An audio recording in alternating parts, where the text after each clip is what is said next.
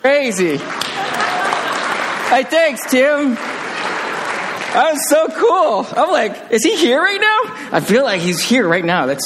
I was just thinking as I was listening, I was like, God, you can get on a plane and be on the other side of the world and see what God is doing. I just think that's beautiful. Um, and it really reflects, I think, the Christmas story where God comes, dwells, does the impossible, sees a land, a world, his creation, and says, I just, I want to see what's happening here. I want to be here with you. Right? And, and so I, it's, so, it's so cool. And that reading, I, I'm like, why am I up here? That's enough. And the accent, is that a British accent? No? What is that? It's just, an, that's, that's just, I was like, I just want her to read to me before I go to bed every night. You can never get away with that with a Chinese accent. That would never work on a Sunday. I'll just tell you that right now. It'd just be a horrible, horrible moment. We'd all appreciate it. We might even respect it, but we would not enjoy it. I just say that. well, thank you so much. Um, it is Christmas. And I think for a lot of us, it feels slightly early because we're dealing with the residue, not the residue, I should say that. I should be, careful. We're dealing with uh, the hangover of Thanksgiving and, and having spent enormous amounts of time already in that season. And so it just feels like it came really fast. I don't know if it did for you, it has for me. And part of the reason why I think it also feels a little early is because uh, Alex helped me find this, uh, and so I, I, take no credit for it. Because uh, we jettisoned into this. Like, and, and, and it's kind of like this mashup of kind of how we see Christmas and the nativity scene, right? It's like this amalgamation of worlds coming together to somehow say, okay, we're going to step into this very large Jesus. I mean, this is a big Jesus. Poor Mary, poor Mary. I'm already thinking.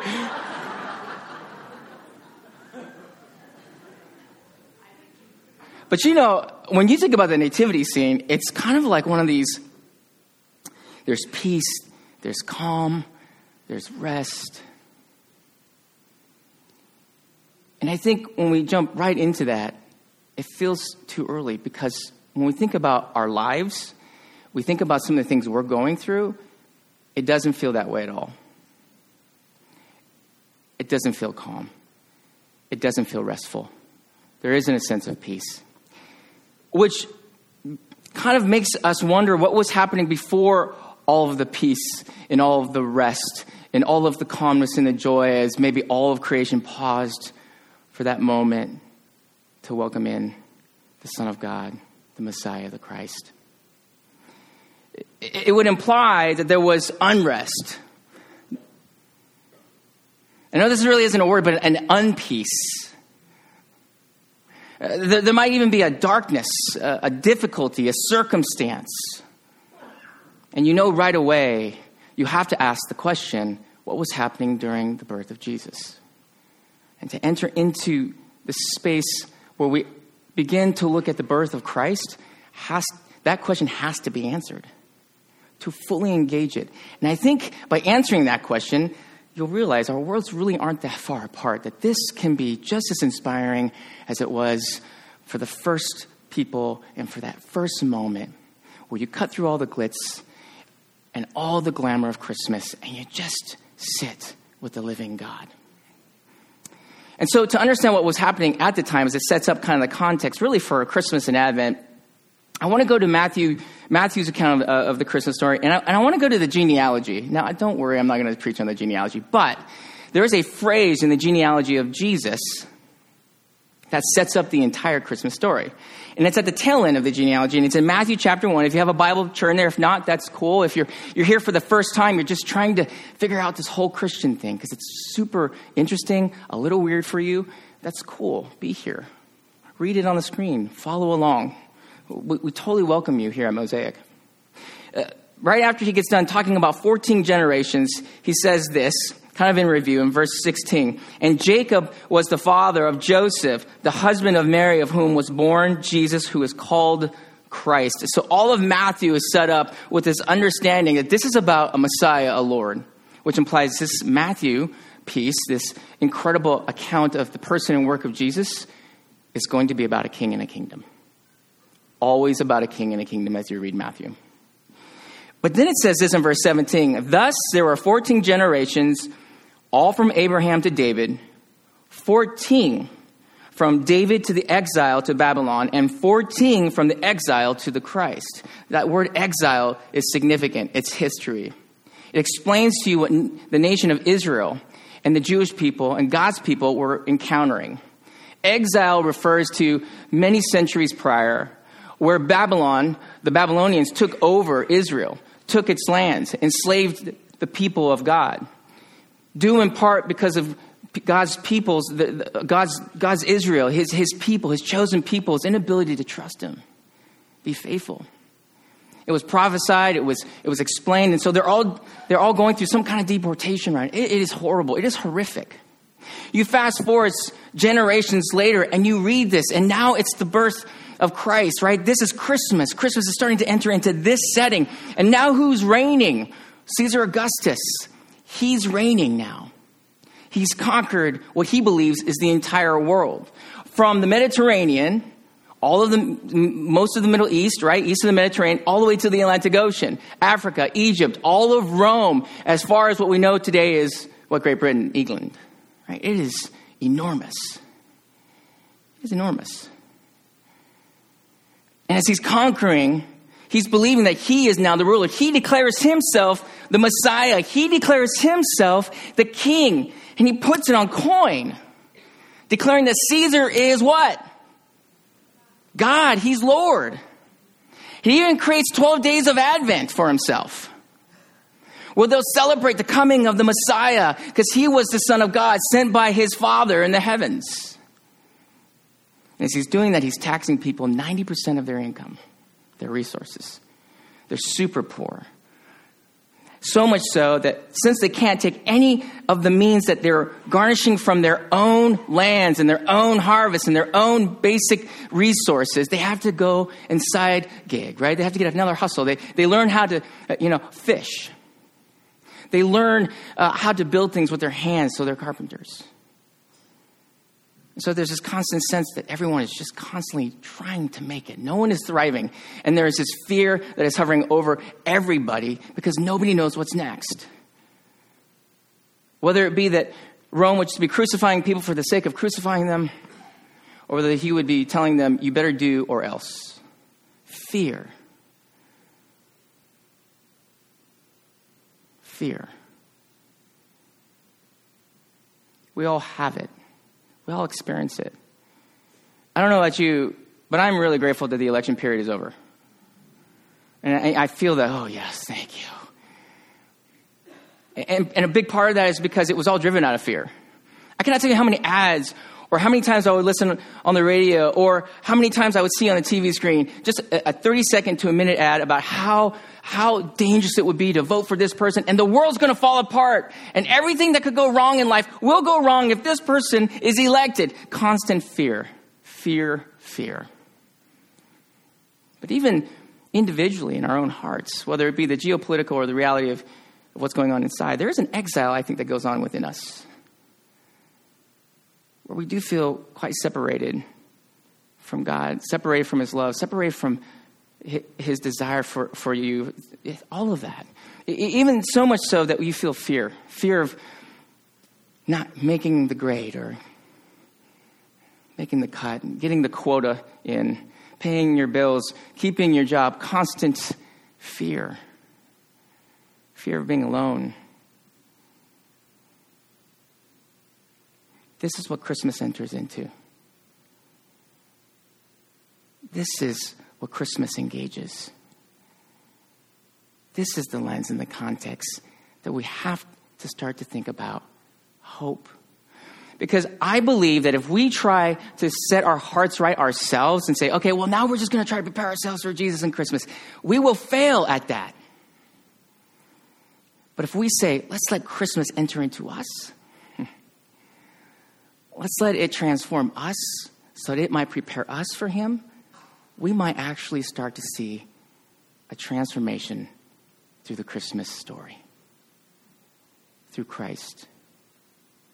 So I want to invite us to do that because when we do that, I really believe that there is a transformation that happens through our fears, and that happens when we begin to experience this hope during Christmas. And I want to see and show you that through the life of Joseph, who Matthew decides to engage first. Luke wants to talk about Mary. Mark forgets about the whole Jesus birth. It's really weird.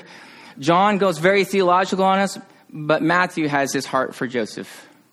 And he explains how this hope really begins to rise out of his own fears and circumstances. Verse 18 says this This is how the birth of Jesus Christ came about, how it entered into every aspect of exile, every aspect of fear, every moment of anxiety. This is what the Christmas story enters into. His mother, Mary, was pledged to be married to Joseph. But before they came together, she was found to be with the child through the Holy Spirit. She was found to be with child through the Holy Spirit.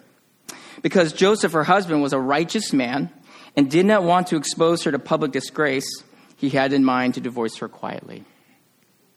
You can, you can imagine the tossing and turning for Joseph. You just, you just uh, a little indulgent. I, I, don't know what every emotion is going on in his heart and, his, and what his thoughts are, but it, it does say that he spent time and in his mind he had come to some kind of resolution. But no matter what happens to Joseph, it's a loss. See, if he takes Mary, it's like, okay, you did this. You had a child before you were supposed to. And so he fears what? What? Is, what? Oh, that was a baby. Sorry. that was perfect. he, he, yeah, yeah, right, yeah.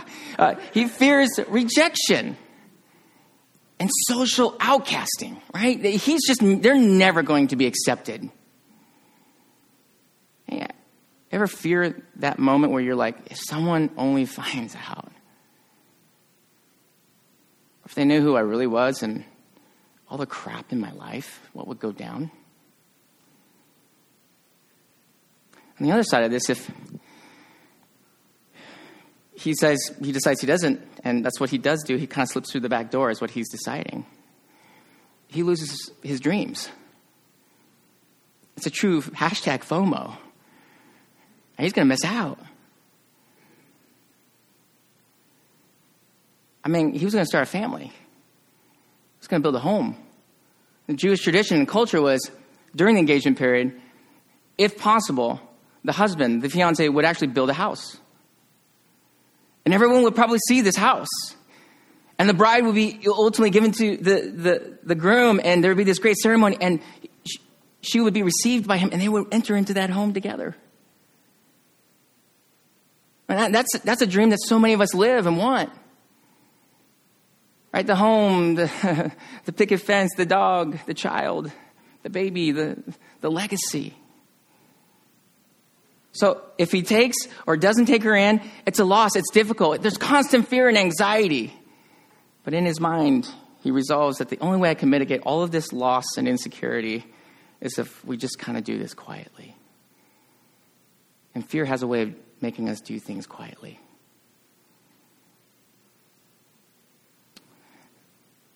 And yet, this is what the story begins to engage. It says here in verse 21 But after he considered all this, an angel of the Lord appeared to him in a dream and said, Joseph, son of David, right? Speaking back to that genealogy, do not be afraid to take Mary home as your wife, because what is conceived in her is from the Holy Spirit. That this is something divine, that this is something miraculous and beautiful. So don't be afraid. Now, when I read that, I go like, is God like seriously trying to torture Joseph? Because I can tell you, if I had a dream, I'd still be pretty freaked out by all that. And if someone said, oh yeah, that's from the Holy Spirit, I'd still even be more freaked out by that. So there's no way I'm calm at this moment. But again, I can't say that that's true for Joseph at all. What I do know is that the commandment is to not be afraid. And he's not saying, or I, should say, it could be a woman. I don't, I don't know. The angel's not, I don't know, it's a female or male. But the angel of the Lord says, what? Don't be afraid. And the, and the verb there is, it's a little bit kind of, I apologize, a little grammar oriented, but the word be is so significant. Because what that implies is that it's passive. And when you look at the original language, you see that it's passive. In other words, it's this demand, it's this, it's this urgency that the angel wants. It's to say, look, you can't let fear overcome you. You can't stay in that fear. Fear is natural. Let's just all admit, fear has allowed humanity, most sociologists will say, fear is what has allowed humanity to overcome all sorts of things evil, war, disease, pain, suffering, evils. Fear is natural. Your brain is wired to fear. This cannot be overcome. You cannot get rid of fear. So everyone experiences experiences fear. So let's stop pretending that we don't have fear. That's not what the angel is trying to say. The angel is just simply saying, don't stay in that fear because fear creates paralysis. Or you'll do things you regret doing with your, your anxiety and your worry. I was driving to Salem, Oregon. Yes, Salem, Oregon. Don't judge. 15 minutes from where I was to Salem, Oregon. And right at that moment, right at that moment, this little light on my dashboard as I'm just getting started says MTPS. What does that stand for? Tire pressure sensors. And I'm thinking, oh, okay, stop flashing at me, right? That, that's what I really wanted to do. At first, I'm thinking, okay, well, you know, the weather is kind of slow. Yeah, I mean, you know, it's, it's kind of a little cooler.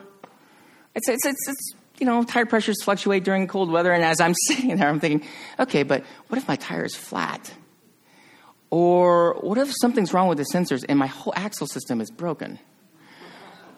And then five minutes goes, and I'm hitting Wilsonville at this point, and now I'm thinking, what if my tire falls off? And then it just spirals on me.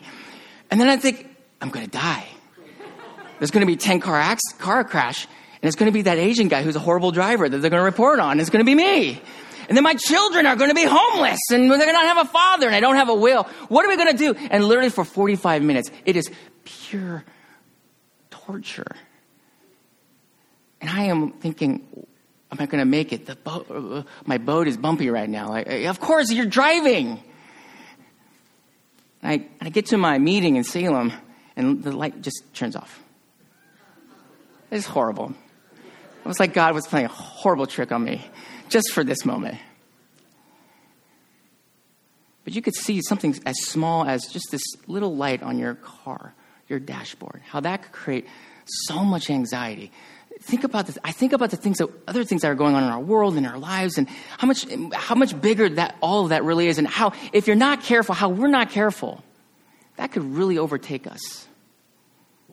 Fear is a real huge thing. And, and so the key here is when you see do not be afraid in the scriptures, it's actually the most reiterated commandment in the Bible.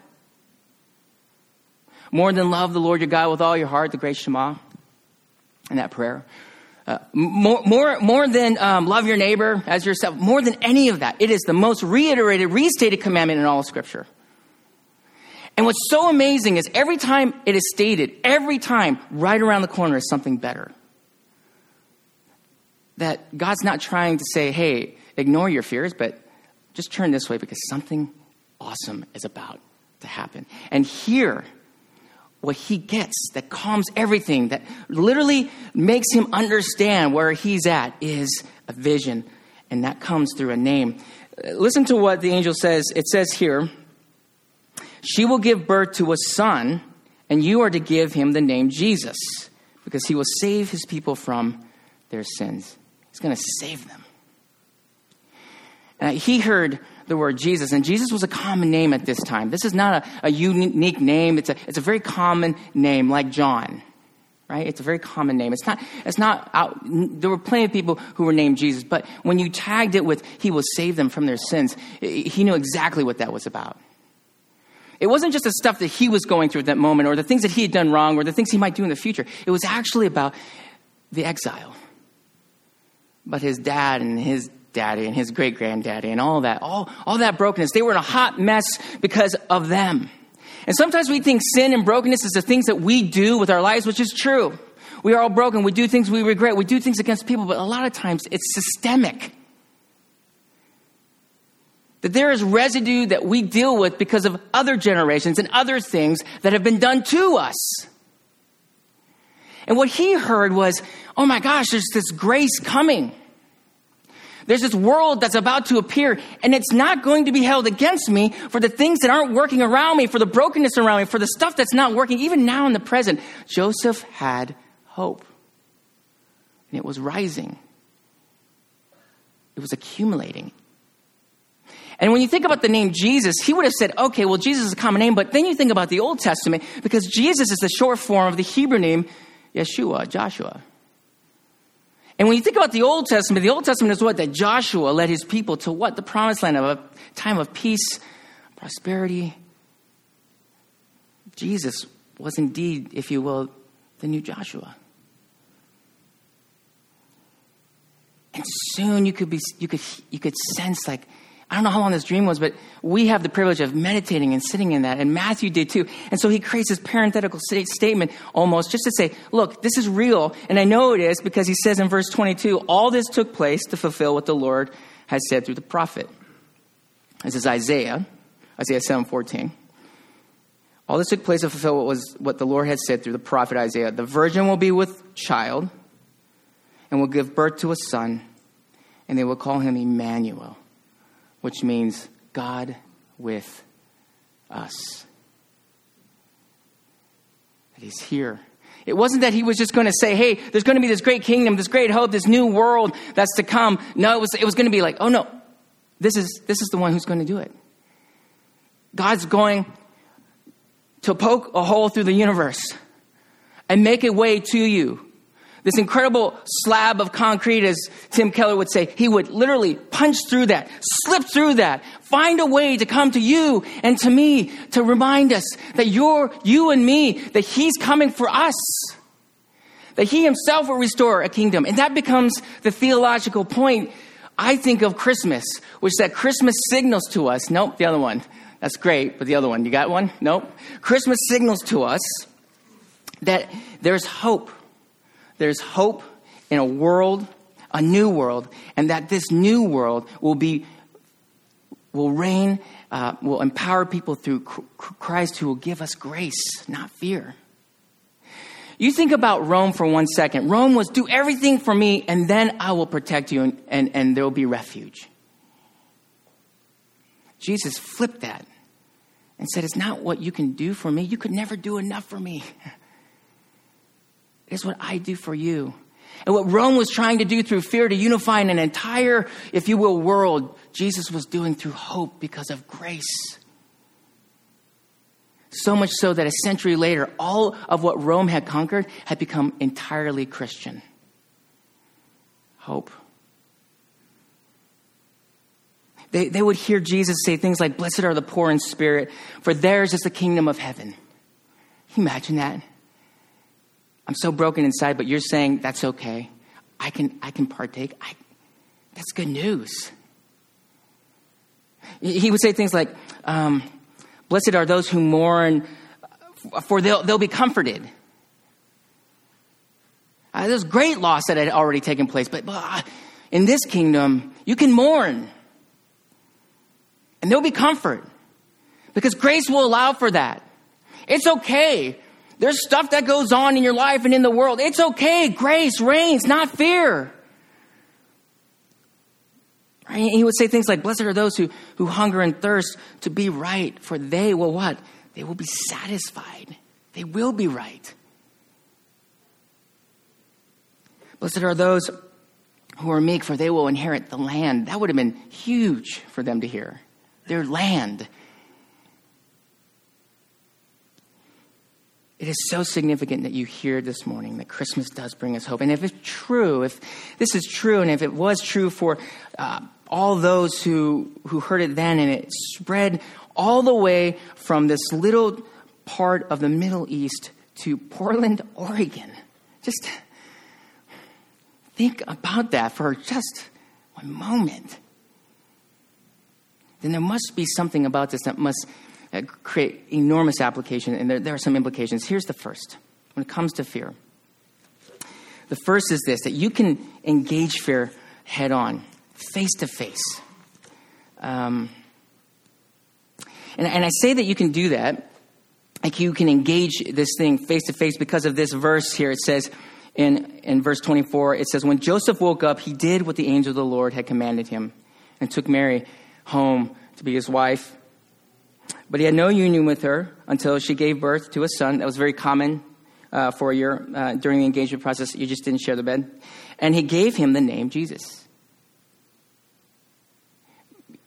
What did he do? It says that he did what the Lord commanded. What's the command? To take Mary? No, that's not actually the command. Actually, the command is to not what? Fear. Yep. Don't be afraid. In other words, Joseph went right into the fear. He didn't try to ignore it. He didn't try to cope with it. He didn't try to medicate it. He didn't try to, try to do greater activities around it, like take a vacation and ignore it. I grew up in a home where my mom would say, Hey, put your big girl pants on, John. I'd be like, What? Yeah, come on, tough it out. My mom was an orphan, lost her parents. She saw a lot of hardship and pain and struggle. She would know fear running for her life as a communist government would take over, shooting her parents in front of her. I mean, she saw it all. She, she would say, just tough it out. And, that, and that's how she dealt with things. And that's how I was taught. Just, you know what, just deal with your fear. Just, just ignore it. Just cut through it. Gosh, that's so unhealthy. Christianity actually teaches us to what? To face them, to go right into the center of them. Not to somehow make them go away, but oh no, that we might actually stand in them and be completely fine. Because our fears and our circumstances may never actually change. But oh my goodness, Christ is right there with us. Right? So you can face any fear. And that's what he's able to do for us. You can give, I don't know, quite frankly, you can give fear the bird. You can stare at it, tell it to just get out of my face. You can't own me. You can't control me. Right? Because ultimately, Joseph knew that there was a future, there was a kingdom to come. There was this heaven and this earth that was a, going to reappear, and that's our second advent that we know and we celebrate, right? After the cross and resurrection, we know that there is this true reality of a kingdom that is to come. That all things are going to be made right and reconciled. And the good news is we don't have to wait for that time. We, we actually are building it now. In other words, Joseph knew he wasn't done no matter what his circumstances were. That the story was to be continued in his chapter. And so many of us in this space right now need to hear you are not done.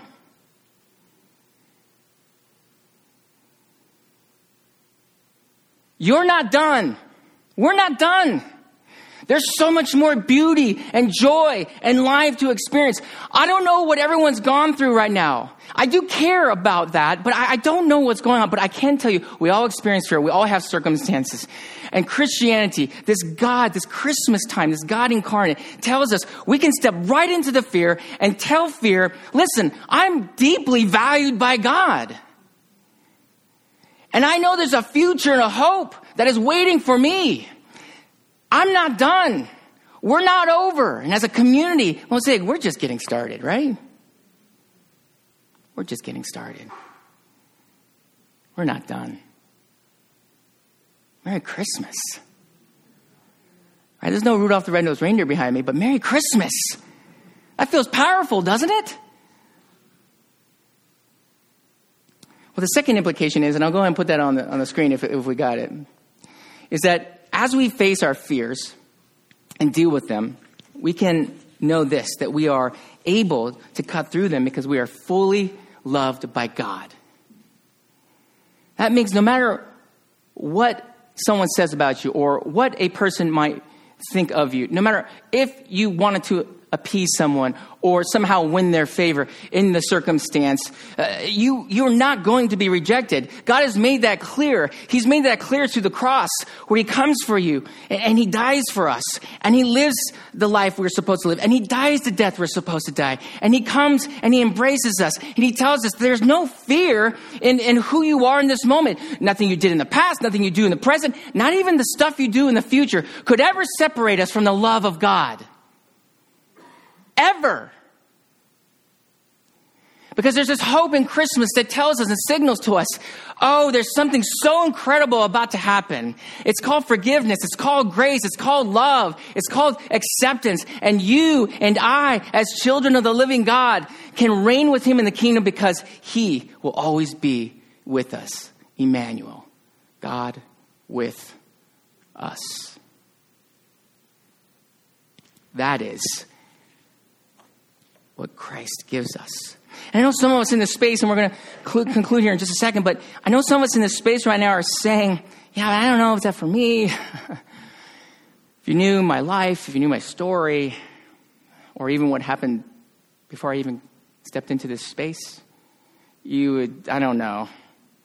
I don't know if I'm able to, to engage that. So how do you engage it? Well, you just, you engage it. You, you receive the Christmas gift. That's how you engage Christmas. You, you receive it. I know that sounds simple, but that's actually what we're supposed to do. We're supposed to receive the gift of Christ. And in that place, you're supposed to experience His love and His joy for you. The other day, I saw a woman outside Starbucks. It's sunny out. And you know, it rains in Oregon. Didn't know if you knew that. And there was this break in the weather, and the sun is hitting her face and she just pauses and i'm watching this. It's so glorious. She just she sits there and she just like she, it doesn't doesn't matter who's around her. She's, she's just oh thank you for this sun. Ever seen someone do that here? And I've, i do it. I do it. Except you know, if it's 40 degrees i wear shorts and i do it right? It's like oh yes that's a portlander for you right there. But no one questions whether that sunshine is for, for us that the woman who's sitting out there doesn't go, oh, I wonder if I should enjoy that sun.